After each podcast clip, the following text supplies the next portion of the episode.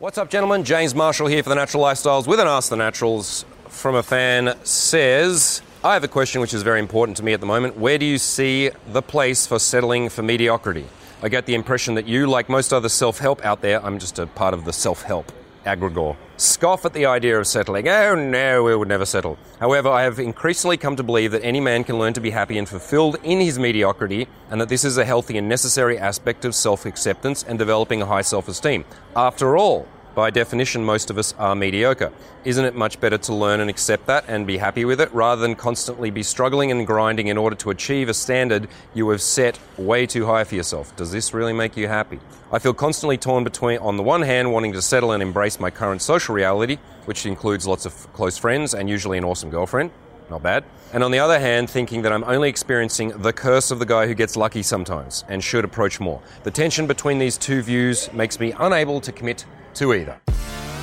Welcome to the Natural Lifestyles podcast with your hosts, James Marshall and Liam McRae, where we will be diving deep into the issues of modern masculinity, seduction, dating, lifestyle design, sexuality, psychedelics, you name it. This is the Natural Lifestyles podcast. Thanks, Julian. That is a complex and interesting question. And no, I will not be scoffing, although I do like the fact that I have the opportunity to, to scoff, which I don't get to do that often. Oh, no, settling is for no. I'm of the self help. We would never do that. This is a, a, complex question, and it is one that every man will need to consider at some point in his life. And I think what we want to do here is look at the definitions of what it means to be mediocre or to settle. I think really we live in only the last, like the last two generations, with the first two generations of men that got a choice at all.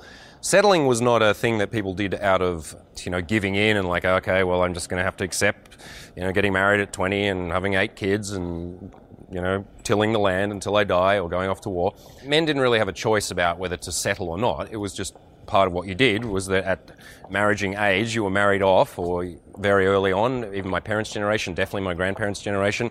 Settling was the thing you did. You finished your education, you found a woman, you bred, and then spent the rest of your life dealing with whatever fallout comes from your choices there. The idea that you can really manifest and choose your own destiny and that you can live a life that is not ordinary, right? Because that's really what we're looking at here. Mediocre obviously has a lot of negative connotations to it. No one wants to describe themselves as mediocre. You're not going to see that on anyone's Tinder bio. But really, what we're looking at here is what is average, what is, what is normal, what is the status quo of how people tend to move through life. And we, all of us alive on the planet at the moment, live in a, a different time where there are choices.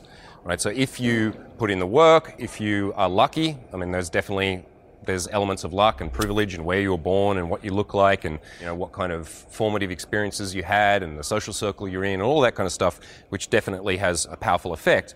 But if a man or woman chooses to forge their own path and design a life which is unique, right? Let's say it's not the standard one of study, children, mortgage, and so on, then you can live a truly exceptional life. One that scriptwriters would have a hard time coming up with inventing the things that you get to live. And this is where, you know, as a self help, I think he meant to say self help guru or self help man, as where I come in. Obviously, this is what I'm promoting all the time, right? I don't, to a certain extent, this channel is for the elite. It is for people who at least wish to achieve abnormally amazing lives.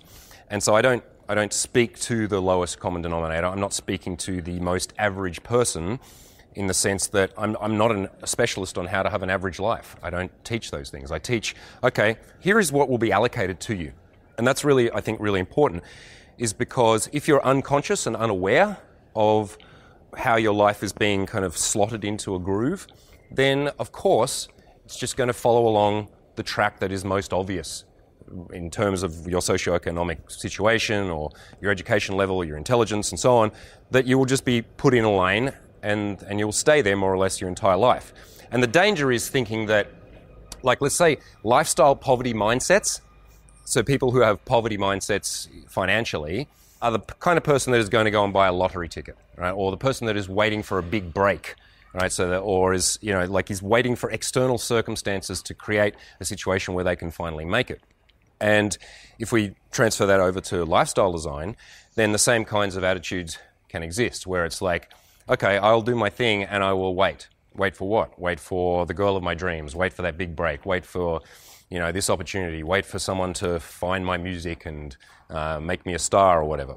This is, I think, the most insidious, dangerous part of settling, is settling unconsciously with a vague hope that the universe or whatever is going to sort it out for you, which will not happen. And there is a lot of mythology, especially in like kind of woo-woo spiritual corners, which I certainly know, you know, I'm, I'm guilty of living within those at some points. But there's just there's often this attitude that the universe will sort it out. Right? It's like if I if I just project to the universe and I believe and I have faith or whatever that it will the universe will deliver, which is as, as absurd to me as going into a church and praying to an invisible man in the sky to fix your shit. Right? So it's like the universe doesn't care. Hippies out there, the universe does not give a fuck about middle class Western people's dreams about whether or not they become a, a great traveling entrepreneur or a fucking musician or whatever. It doesn't care. Nobody cares. You are alone in the world. You have family, you have friends who will support you in various ways or not.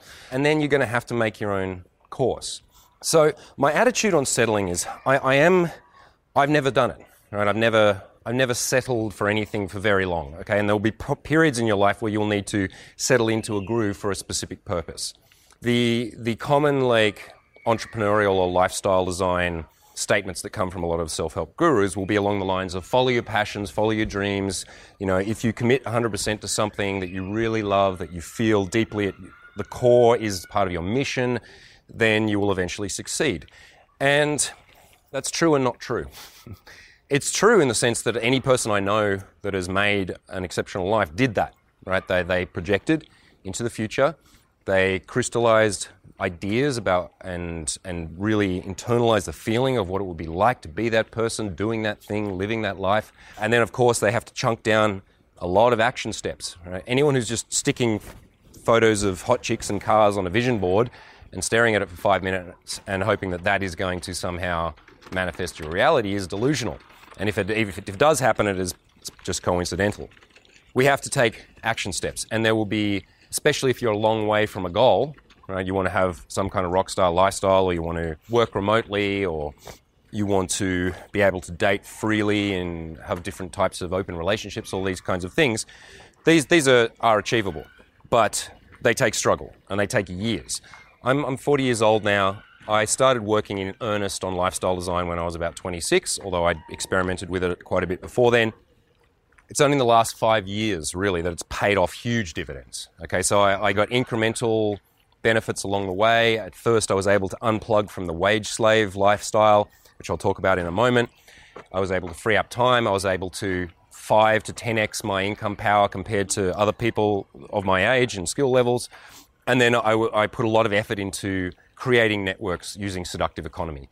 And networking is not going to networking breakfasts, brunches, and handing over your card. That means nothing because if you're a person in power or you're a person that has something that a lot of people want, just going and handing your cards to them or sending them an email saying, Is there a job opening? Which I get a lot, by the way. I get lots of badly grammatically put together uh, Facebook messages that say, I want a job. Uh, and that's someone trying to manifest their reality. Okay, good, you're in the right direction, but I will not be replying because I don't need you. You haven't offered anything to me. You don't understand how reciprocal trade works. There is unfortunately like one thing, weird thing that develops when people get into self help or in seduction is they quickly often develop a very high level of entitlement based on a very low level of, of skill or experience. And that's, that's the fault, I think, primarily of the industry in terms of the marketing.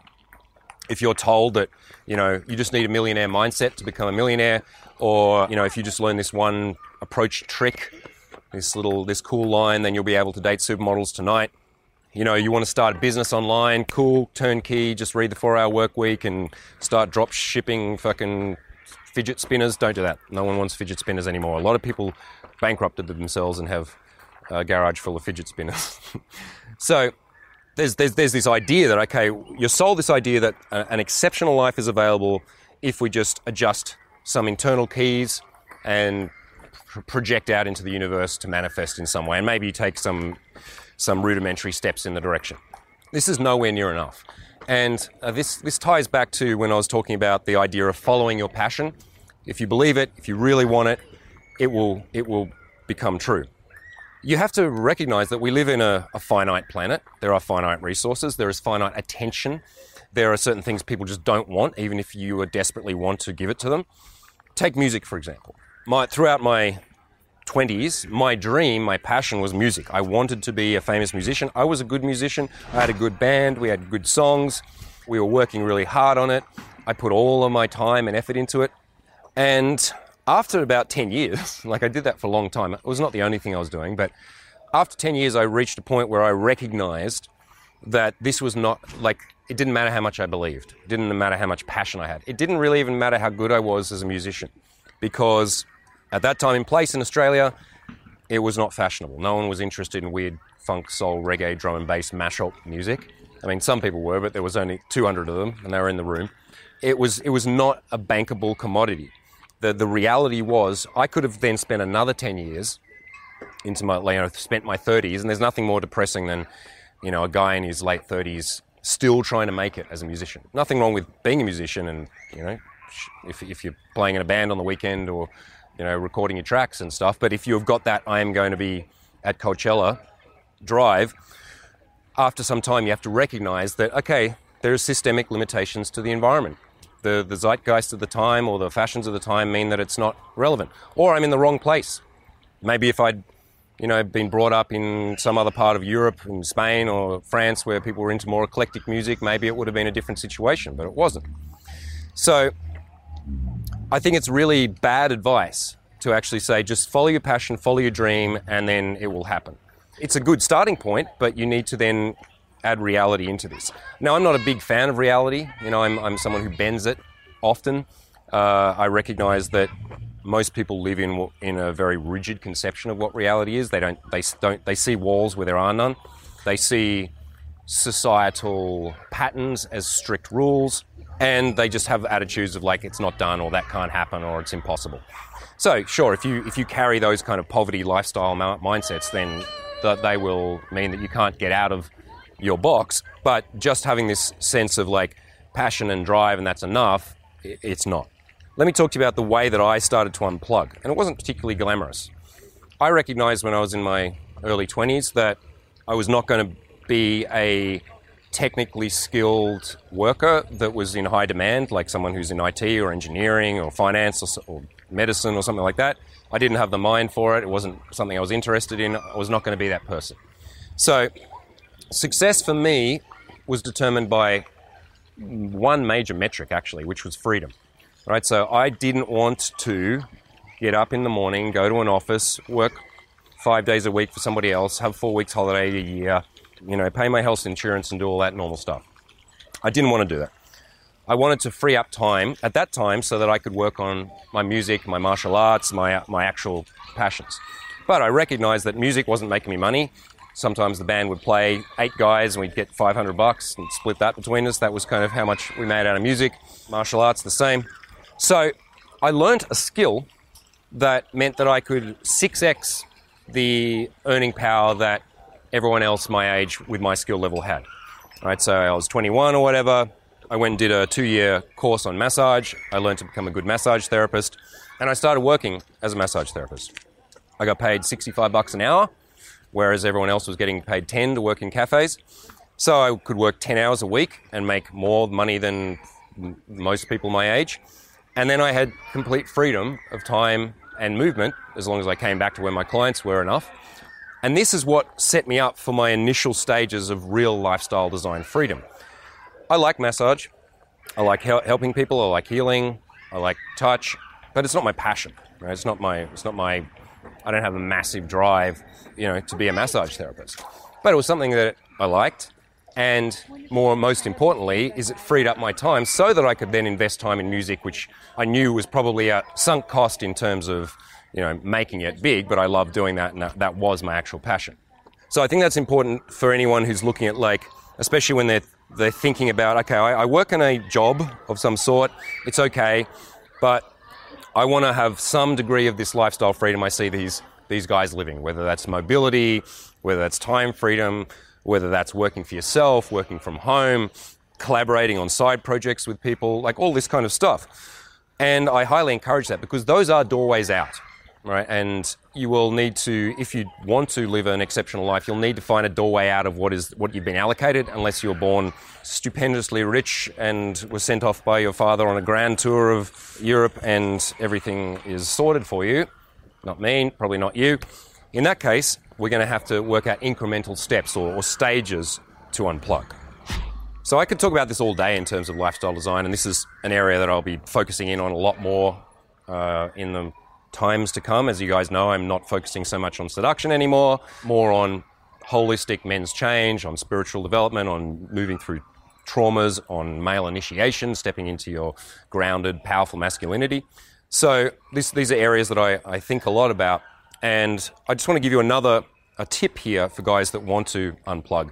And that is that you don't need to do it yourself. Right? You don't have to be the boss if you if you want to like live a let's say a four hour work weeky entrepreneurial traveling lifestyle, which why the fuck not? Because you can at this time and place in history if you're smart about it.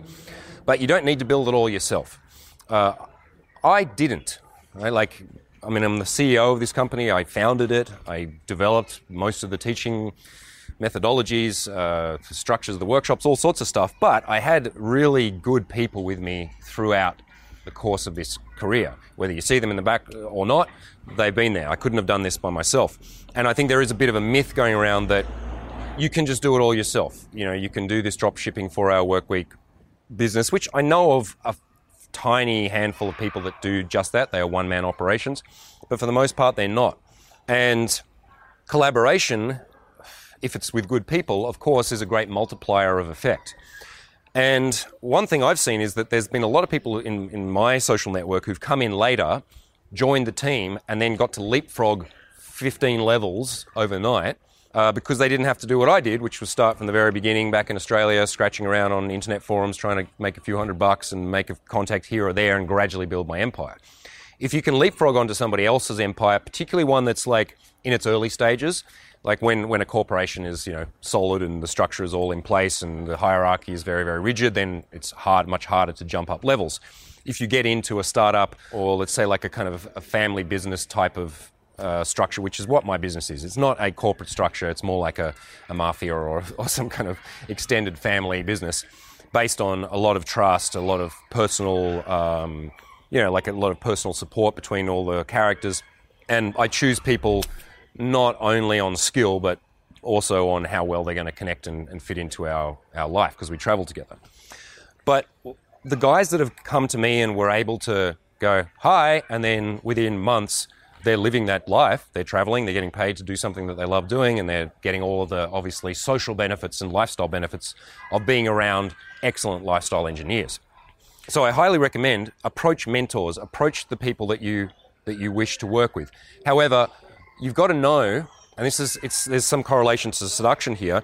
If you're after a, a hundred thousand k follower Instagram model that you met on the street, the reality being is that you are way down the list of prospective males. You might still get through. I, I encourage you to try, but a woman of that, let's say, popularity has so many options that you're going to have to really stand out. You're going to have to really offer something or be something unusual uh, in order to get her interest. The same goes for if you're approaching a mentor or a business owner or someone you want to work for. You need to understand that, and you need to be really humble and understand I don't have, they don't need me. They do not need me, otherwise, they would have found me, and they seem to be doing fine without me. So, if I approach a mentor, and I get this all the time, I get every week emails, mostly they're like this Hey man, I heard there's some like internship going on at TNL. Where do I sign? Or you know, uh, where can I, when can I start? Like this kind of shit, which is uh, hilarious because that that then taps into this idea of this entitlement. I think of like the kind of cloistered generation. Uh, what's the one after X, Y, Z? You know, millennials and all that.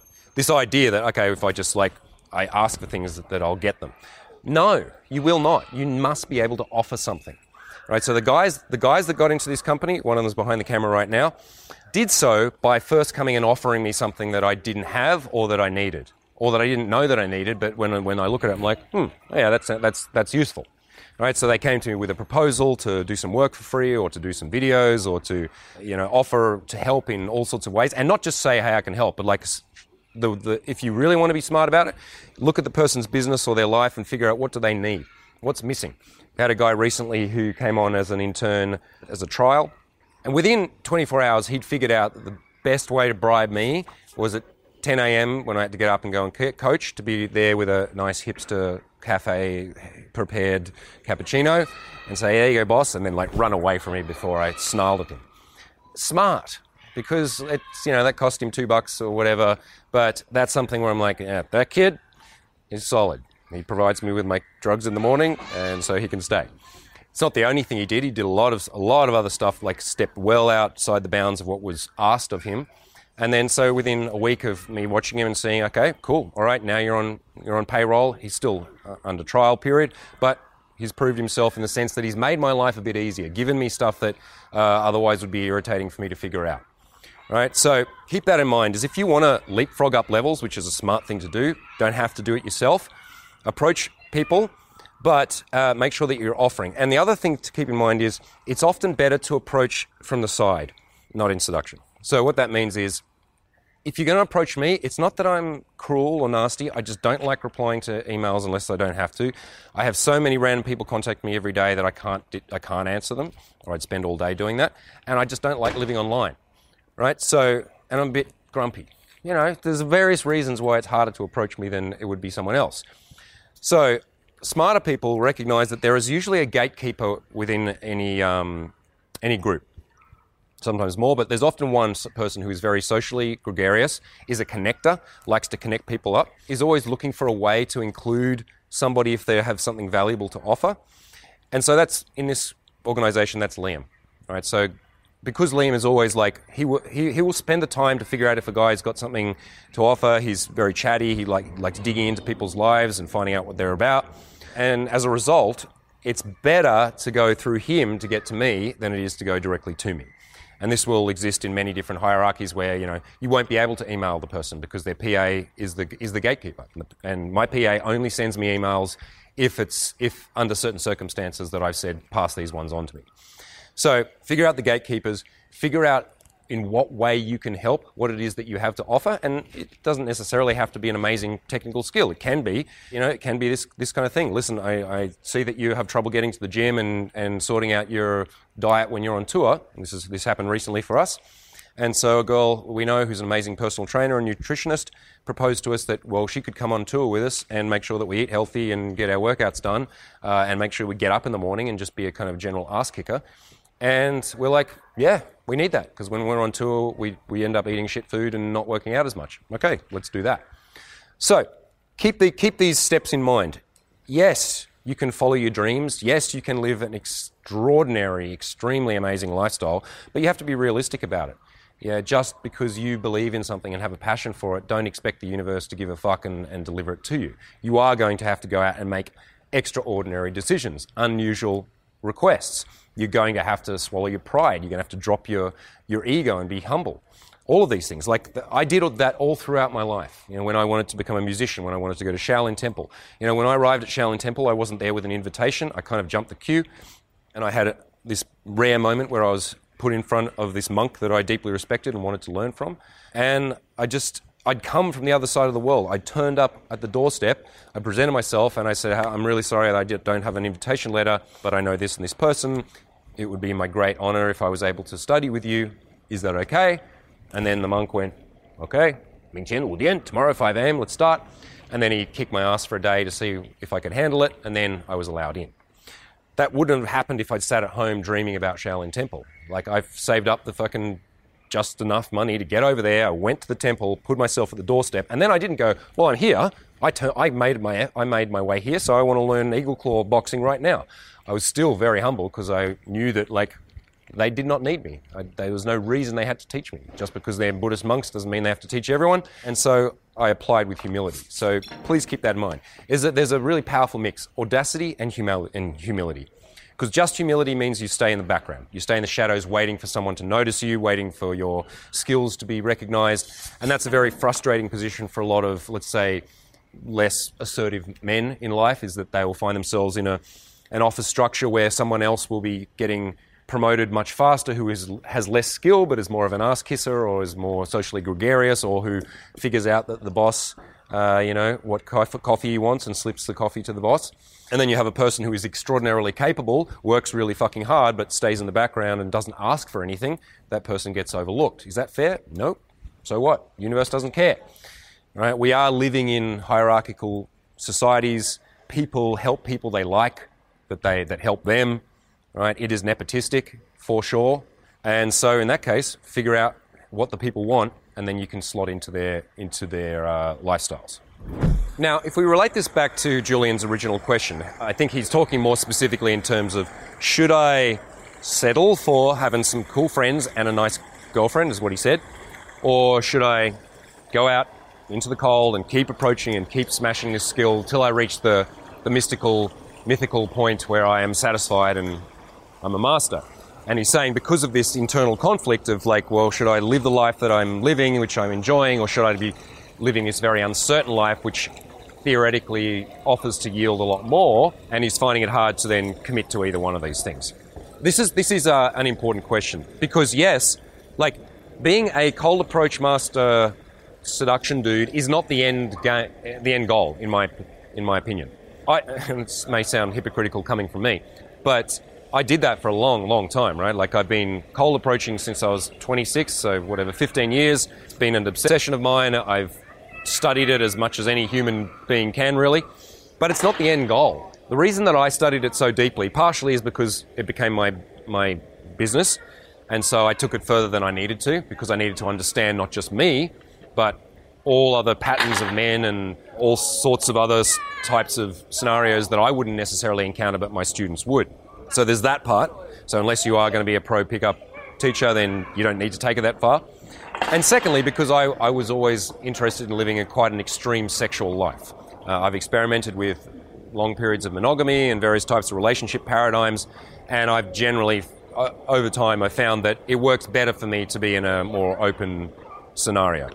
So then the question is, why do this at all?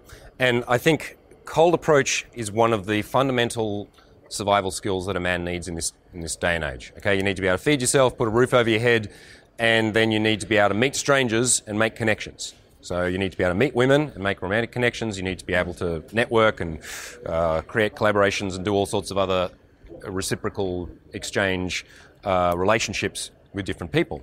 Learning to bowl up to a stranger on the street or in a bar, in a club, or at a party or a networking event and make a good impression quickly is one of the most vital skills that you'll ever be able to learn. It's the thing that will mean that you will get the girl of your dreams at some point because she's walked past you today a number of times, different faces, different slight shape changes, but the girl of your dreams, a girl that you could have an amazing relationship with, she exists in this city.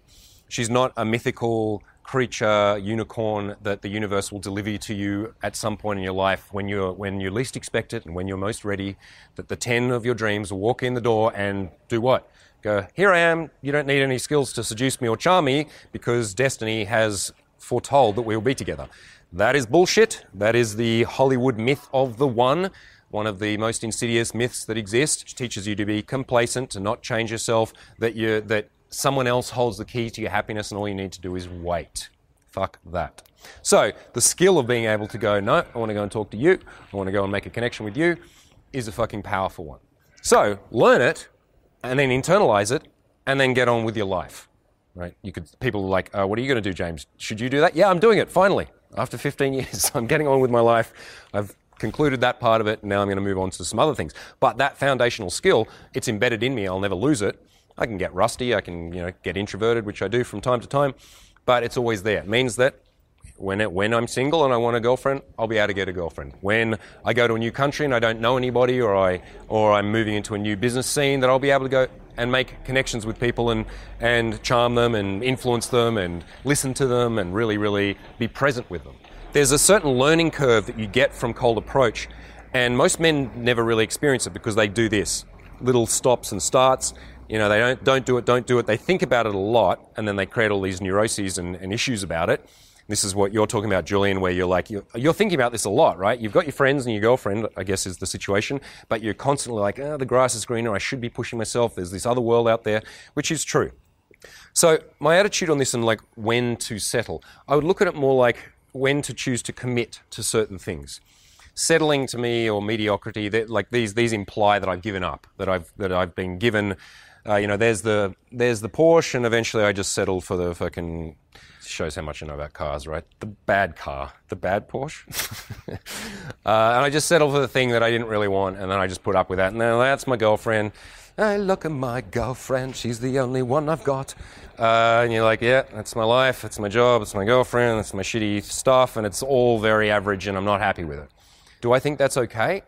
No, well, it, it has to be okay, doesn't it? Because, yes, most people will live in mediocre situations. But there's, there's ways of living, there's arts of living that mean that even if you are working as a wage slave and you've got a girlfriend that's not as hot as the one maybe you wanted or whatever, that you can still live a fulfilling life. And I think what you need to be thinking about is like, if whatever it is that I'm doing at the moment, even if it's not ideal, I should be committing to it, immersing myself into it, and drawing as much juice out of it as I can. I've been to the top. I've been to the video clips. I've been in the video clips. You know, the rap videos with the chicks and the boats and the bling and all that kind of stuff. I've lived in that world. I bounced in and out of it now for some years. And it's awesome. I, would, I don't want to tell you that, like, I'm like, oh, I don't want you to have to deal with, you know, go there and see the vapid, soulless ends of, you know, hedonism. Uh, it is awesome.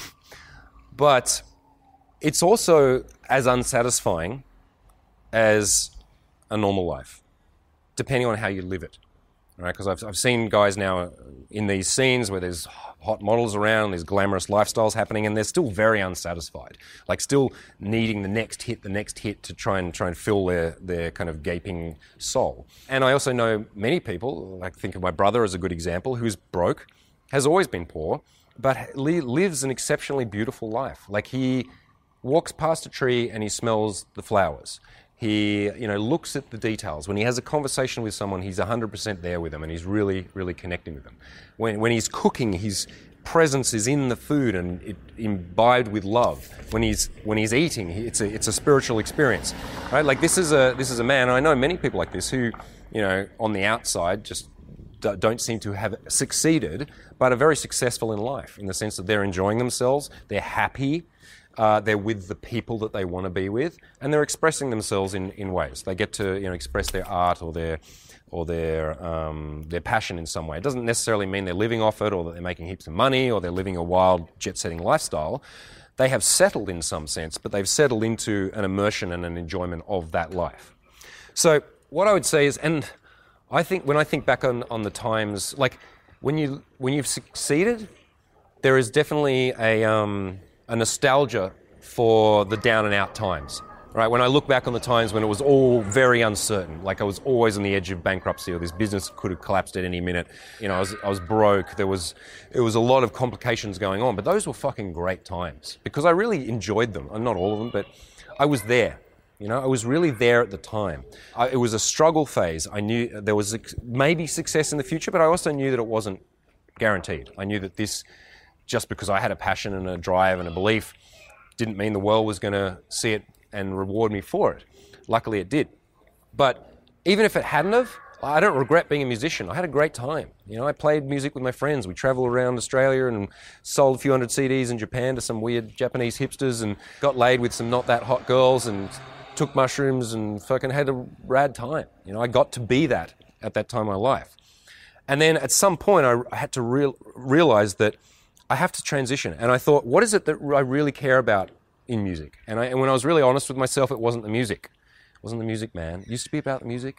It was not about music. I liked playing music, but it was primarily about freedom, expression, and women. right? Those are the things that I really cared about that were embedded in that lifestyle. So I thought, well, what can I do that has those things? But I'm not going to be a famous musician. It's pretty obvious that's not going to happen now. So then I shifted into like, well, maybe I could start this thing and then I could keep traveling and keep doing stuff that I want to do. And there's women involved. And then I transitioned and then, and I let that part of me die. I really just like was like, I played the last gig and I thought, this is my last gig. This is the end of this, the end of this dream. And I was so grateful for it with tears in my eyes and I let it go. And then I transitioned onto some, and I started again from absolute zero and then went to then build this thing, which now fortunately has led me to what I wanted to have. So, I guess in answer to, my, your to your question is, Yes, there is, there is times when you will need to make hard decisions. Where our life is a series of choice points if we have free will, which is debatable, but let's say we do. And every time I open one door, I close mul- multiple other doors. When, when I step through one door, I close lots of other doors. We can't live all of the lives that we could potentially live. And so there are whole lots of timelines that, of you that get killed every time you make a, a commitment to, to one thing. And that's often why people don't commit to anything, right? They're, they're just like, oh, I don't want to close that door and I, I don't want to commit to this. So then they don't really immerse themselves into anything particularly deeply. And in order to become good at anything or to have an amazing life, you will need to specialize. You will need to be obsessed for some periods of time. You will need to commit to certain actions. Uh, and when you do those, if you're only doing that because you see that eventually that'll lead you to your dream, then in some ways that is a wasted period of time. I understand life is real. There is sometimes you just have to work in a shit job that you hate for three years to pay off your student loans so you can eventually go and become a snowboarding instructor. Cool. If it has to be done, it has to be done. But does it always have to be done? I haven't paid my student loans. I will. Eventually, I will. And by the time I pay them, they mean nothing to me. I just didn't. I just fucking didn't pay them for t- 10 years. And then the interest has accrued a bit, but it's worth much better for me to pay it now than it was back when I was 23. Family obligations. Do I need to stick around in a city because my parents want me to? Do I have to follow the family path? But if, and if, and, and you know, I have students who tell me like, well, my parents have told me if I don't become a doctor, then they're not, they're going to cut off my money. Cool if you don't want to become a doctor or you don't want to be in an arranged marriage or you don't want to uh, have to do something and the price is poverty and, and you're going to have to figure it out yourself, personally, I would take that, as I, as I did multiple times in my life. For other people, their value systems are very different. They, they, they value security, comfort, predictability, and a kind of clear stepping stone to what they perceive to be success. All power to you. If that's what you want, awesome. I'm not the man to teach that, though. I'm very bad at that. I want to provide inspiration, yes, but I want it to be pragmatic. Right, so so please don't quote me on like follow your dreams and just just believe in it because that's not what I believe. I, I understand that yes, my mindsets make a difference. I must have clarity in my mind about what I want, but I didn't know I was going to be here. I had clarity about the next thing that I wanted. Right, music. I want to make a great album. Cool. From here, I want to tour. From here, it's like maybe I could. Maybe there's this pickup thing. Maybe I could take some guys out and get paid to party oh, I'm going to go over to Europe and check things out. Wow, this is fucking amazing over here. I wonder if I could bring some guys over and we could tour around Eastern Europe and pick up girls. Let's try that, right? And and so I went from project to project. A lot of them failed and fe- fell on my ass. I got ripped off by people. I lost lots of money. Some early workshops made no profit. Like that kind of stuff all existed for years. It took like at least five years before the company was profitable. And so I didn't have a clear vision of like, I want to be in Central Europe with a villa in Portugal and all this other stuff that I have now. I had clarity about I want freedom, I want self expression, I want women. And so therefore I was willing to pay whatever price was necessary in terms of security or, you know, having to have my ego smashed or being a failure. Right? And so many people are terif- so terrified of being a failure that they would rather be mediocre. Much better to fail. Fail forward. You've heard this before, right? Fail early, fail hard, for sure. And then you, you will find yourself in situations where you, that's not settling. That's, you know, falling flat on your face in the right direction. The big question of like children, marriage, when to finally hang up your, your strap on or whatever to be able to go, all right, that part of my life is now over. Now I'm going to transition into fatherhood or family life or let's say long term committed monogamy or whatever again, I'm not adverse to these things. I'm not particularly good at them. I obviously haven't had children. I'm 40 years old. Am I going to? Probably not. It's, again, not my specialty area. But what I would say on this is that if you do that in your 20s and even in your early 30s, it's likely to destroy your life. And that may, people will contest that, I'm sure. But from my observation of not just my friends, but now thousands of clients who've, and they come to me, they, we get detailed client questionnaires. We, we find out everything about them. They're, you know, we're like hairdressers. People tell us everything. And so we see the patterns of guys who got hooked up early, got kids, you know, got married early. So many of them have to restart their life at 35, 40 because it was the wrong decision. And because they had a sense that I better do that soon because otherwise I might miss out. For a man, getting married and having kids in your 20s to me is totally absurd. It makes no sense at all. Right? Because you, you don't know who you are yet. in your 20s and even your 30s. You haven't formed into the man you're going to be. So, what's the likelihood you're going to form into the man you are going to be, and then that your partner is going to evolve in the same way and you're going to, going to be compatible? Unlikely. Secondly, you're going to be broke. You're going to be poor and you're going to have to stay in one place unless you have a rich family. Children are fucking expensive. You have to stay in one city, and that's your life then for the next 10 plus years. Right? And I've seen this with a lot of my friends who were great musicians and artists and intelligent people and had all sorts of cool ideas. And then they had kids when they were 26, and that was it. They were out then for 15, 18 years. Some of those friends now are finally like after their divorce and their kids are now at high school and now they're going and having a bit of a bit of fun. So, in terms of like settling early in that sense, I think it's a it's a really really bad idea. As a man, you can keep getting better at least into your 30s in terms of your your attractiveness, in terms of your capability, your sexual experience, your financial situation. If you if you can hold out into your mid 30s, then you have an amazing uh, spread of options because so many other guys of that age are now already hooked up or, or beaten by life. Women like men who are older anyway, so if you want to date pretty young things of more or less any legal age, you can if you have the skills, if you've put in the time for sure. And then it means that you can you can have both those lives in a sense, right? You can have a period, you can have a ten year period if you want of swinging single, different relationships, open relationships, whatever style you want. And then at some point in the future, like after a long chunk of time, you can go, all right, I'd like to be a father now. And now, because I have choice, because I have skill, I'm going to go and seek out a, a good option right? Like, not that I would ever, not that I'm thinking about this, but like if I was to be looking for a wife, she would have to fit so many fucking criteria that, uh, I, and, I, and I would find it because I would find her because I know what I want, what I can have, what I don't want, and my deal breakers are so clear. I'd be like, no, absolutely not because of this one thing. And it means that if I chose to do that, then I'm much more likely to have a, an effective relationship and for it to be lasting long term. So there's a few ideas. I don't have obviously definitive answers because these are big life questions that you'll need to answer yourself. And there's no shame in let's in, in, in commitment, right? Let's rather than thinking of it as settling, committing to this is this is the life that I'm leading now. I'm choosing to be with this person or to be a s- single, to work this difficult or boring job for a reason, you know, or to decide, okay, cool, this is my career.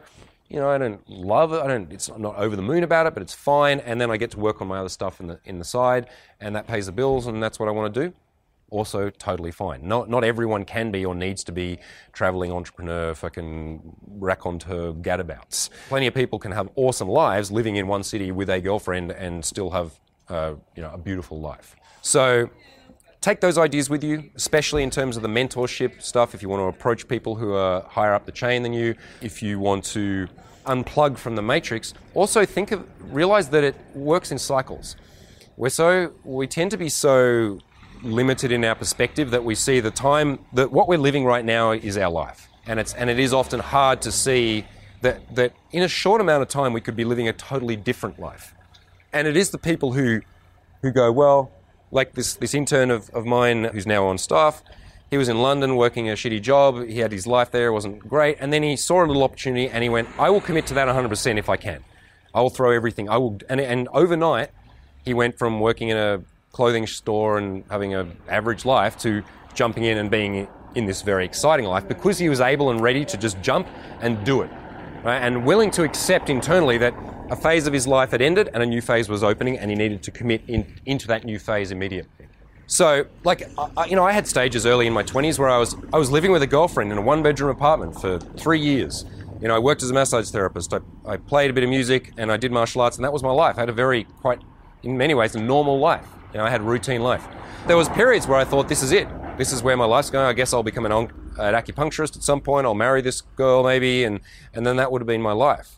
And so quickly, because all it was was my decision to go and start to break up with a girlfriend and start talking to strangers, that then within months propelled me into a different world, new friends, a totally different way of living where I was out at night all the time and I was talking to strangers and going on dates with random chicks I just met, hanging out with other guys who were interested in that. Then started, you know, uh, getting into the the side associated realms of study in terms of personal change and inner game and spirituality and all that kind of other stuff.